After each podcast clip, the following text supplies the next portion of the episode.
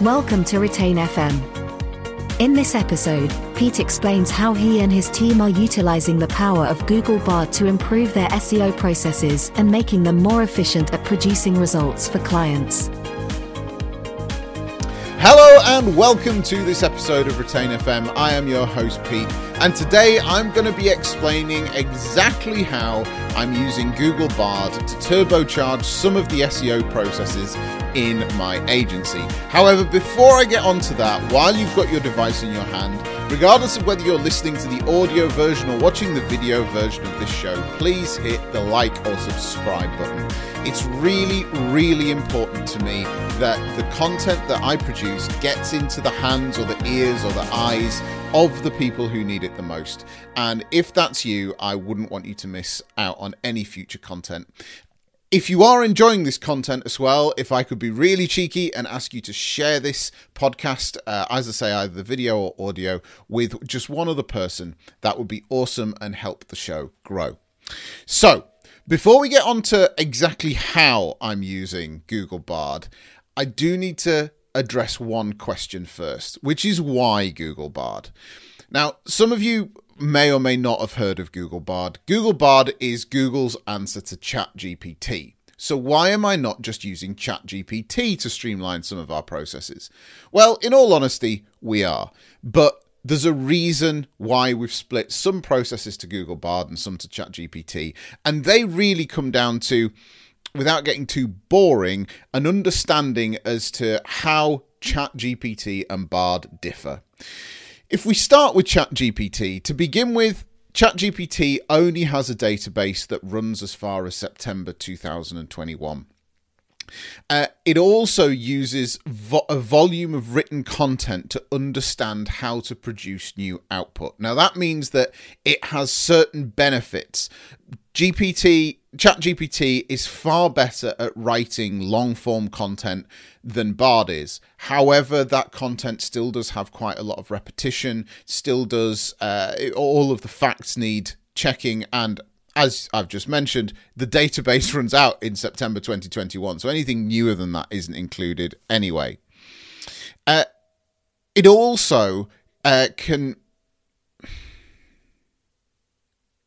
ChatGPT also shares responses with other systems and offers various plugins that you can integrate with. So, ChatGPT isn't bad by any stretch of the imagination, but there are just certain things that Bard is a bit better for.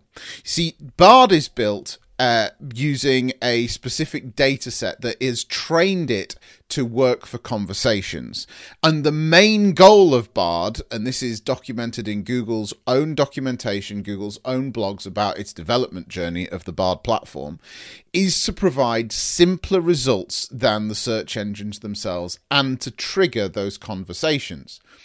So, when it comes to well uh, plus there is another benefit which its data doesn't end in 2021 therefore it can process data a lot um, a lot more recently. This means that bard is better for research. It can research current information as well, um, for recent events as well as all of the historical stuff and it can read and summarize web pages at a far greater depth than chatgpt ever can. So because of that as we're working to seo sites it Bard becomes a far more powerful tool than ChatGPT. So there are a number of areas that we use AI in order to streamline our processes. Now, I do need to caveat everything I'm about to say with one massive, massive health warning, which is twofold. Firstly, never ever just hit publish on anything that an AI gives you, be, it for your own business or for that of a client. AI is eh, well, it's exactly that. It is generated. Everything needs fact checking, and it is not ever going to be in the correct tone or have the right commercial impetus behind it in order to perform for a client. So anything that you do from anything that you uh, generate from an AI tool, that is only 80% of the job. You still need to put in that extra 20% worth of effort in order to make the content correct for the client. And the second thing is we never use output exactly from an AI to uh, you know, and publish that on the internet. Partly for the reason before, but mainly because we are the SEO specialists. We are the uh, the the people, the squidgy organic humans that our clients are paying for for our work to benefit their business. So we're not going to cheapskate anybody or shortcut anything. That said, AIs are absolutely immense at processing data. So, if we can get to that point of knowledge where we are in a position to then go and create the content that we want to create for our clients, create the links, create the, you know, do all the technical stuff, everything that our clients pay us to do, if we can just get equipped to do that faster, then AI sits perfectly in that gap. So, what are the processes that we are using AI for? Well, first and foremost, we do use AI to help with the keyword research and content ideation process.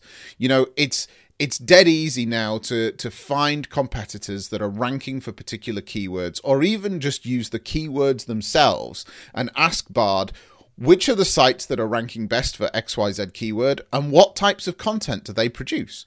And it will list them. In fact, you can even ask it to put it into a table that you can copy and paste out and send to the client um, to, you know, to stimulate some ideas from them. So actually running it for keyword research uh, and for uh, content ideation, as I say, it can just you, you never need have a blanking cursor syndrome ever again because of these tools. They are fantastic at doing that. The next is auditing content. Now, that can be content that we've written, or it can be content that we're finding on competitor websites that we are wanting to write either competing content for, or uh, some, you know, another version of it, or whatever it might be but identifying things like additional keywords that that um, competitors are including in content or how other websites are clustering keywords so that we can tap into similar keywords or maybe even identify things that they've missed and pop those in that's exactly the information we can get from uh, from bard for that. So a, a prompt like audit this content and identify the short and long tail keywords that are structured correctly in XYZ blog post and post in the URL. And it will give you the structure and it will give you the keywords. Look, the secret here is this is Google's own AI. So if you can ask Google to audit a piece of content and Google to tell you what it's about, what it's picking up, that is like ruddy gold dust. So that's exactly how we're using it to audit content. We can also use it to plan our own content. Now, I've just said that we will never use AI to. Um, we will never use AI to publish anything that AI has generated directly onto a client's website, and that is entirely true. But if we're going after a keyword and the top five or ten results have a good number of blogs in, we can ask AI to summarize the structures of those pieces of content, look at the word counts, look at the headings. We've already got some of the keyword information from Bard already. So we can ask the AI to process all of those posts in one simple command prompt and it give us the data back so that we already have some form of a working structure. We will always go and rewrite the titles. We will always go and re you know rewrite the headlines. Uh, any bullets that it gives us to do with content ideas they may or may not feature in actually the end end result. But the the legwork of auditing all of the com- uh, competitors websites that we're going to be competing against the AI can process that a damn sight quicker than we're ever going to be able to. We can also ask it for suggested headings to follow that structure as well. And again, 80-20 rule, we're never going to publish uh, publish those direct. I've said that three times now. I'm going to stop saying it. You get the idea.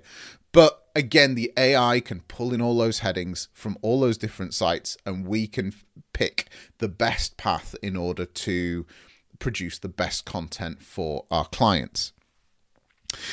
Bard will also allow you to run a prompt to identify internal links. So once a piece of copy has gone live and you've hit that publish button, you've gone through your go live process, you've submitted it to Search Console, you've you know uh, you've made sure that it's it's indexable, all of that kind of stuff. You can then run a prompt in Bard that says identify internal links for this piece of content, paste in the URL, and Bard will go and crawl its data set about your website, about this target website, and will identify a number of places that you can already build internal links. It'll even give you the keywords to link on. So, you know, it, it's such a time saver that when you're releasing a piece of content, you're now not just only releasing a piece of content, but you're releasing a piece of content that already has half a dozen or so high quality internal backlinks to it on the target keyword that you don't need to go and find because the AI has told you where they are. How cool is that? I w- that blew me away when I saw that work. Eh, I just thought, yeah, this this is this is it. You can also do the same thing for external links. Some people are a bit iffy about including external links within copy on their website, but I always say this to our clients, right? www, and I know not everybody puts that at the start of a domain name anymore, but www stands for World Wide Web. And in order for your website to succeed on the internet, you need to integrate with that web. You need to pass some authority back. You need to highlight or acknowledge the people that are authorities in your space or your niche or your niche, depending on which side of the Atlantic you're from, and engage in that conversation. Because if you're not doing that, if you try and become a silo, then you're like a standalone web on your own, you know, on your own. It's going to be far harder for you to survive, let alone succeed in the great landscape of the internet.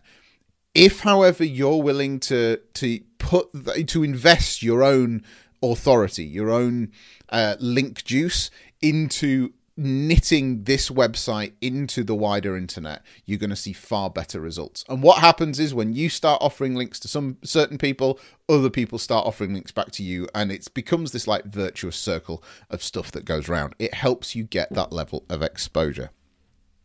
And then the final thing that we can do is we also use Bard to help us generate meta titles and meta descriptions.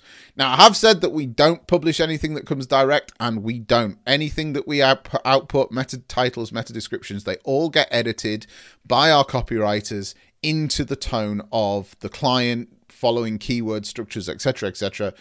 But I would also be lying if we said that we didn't use the AI to help us with some of that legwork, particularly when we've got a new site, particularly if we've got a large site, particularly if we've got an e-commerce site that's got like hundreds or thousands of product lines on it. You know, we can just help ourselves a little bit with a bit of time management there. So in terms of what we use Bard for, at the moment, they are the processes that we that we use that particular AI for. We do also use a tool called Surfer SEO, which has an AI, well, it has AI built into a number of levels of it. Uh, Surfer is a copywriting platform. It's absolutely brilliant. Um, and it's it's up to you how far you want that AI to go. You can buy AI credits, and uh, Surfer will actually generate content in the document for you. We don't use that. Uh, we don't use that for two reasons. Firstly, it's fairly expensive, and actually, what you're really getting is ChatGPT in Surfer. It's far cheaper if you were going to do that, just to use ChatGPT and copy and paste the stuff over. Absolutely. However, the bit of AI we do use in Surfer, which is why we use it and why we like it and why our clients love it, is because as we're creating the copy, Surfer is benchmarking that copy against the results that are in the top 10 for the particular keyword that we we have highlighted that this this piece of copy is for. And it's benchmarking it against all of the related terms it can find in the top 10 as well. And it helps our copywriters to structure content correctly. It helps them to make sure that we are following a, a sort of um, a logical path that we're not going off on a tangent and becoming some kind of weird result that we're going to have to try and rank. But crucially, it also gives us a platform that we can share proofs with the client and they can see the score that we are producing. And that's based on four factors. I can't remember them all. NLP is one of them. and uh, structures another, and keyword density is another, and there's something else we know that when we write copy through Surfer, we are we are getting copy that is a great foundation for us to base the rest of our processes on. It's taken us a long old time to, to develop that framework, a long time of testing, monitoring results, doing things the old way, doing things the new way, seeing how they compare, and so on and so forth. But we've really hit a stride with that, but only to use almost the lightest level of AI from Surfer. So that's a bit of an extra one built in. This whole episode was supposed to be about Bard, but hey, I just couldn't help myself. Uh, so by all means, go and check out Bard. If you haven't used it before, you can get it free with any Google account. There's no there's no charge for it go and check out Surfer as well. Links to both will be in the show notes.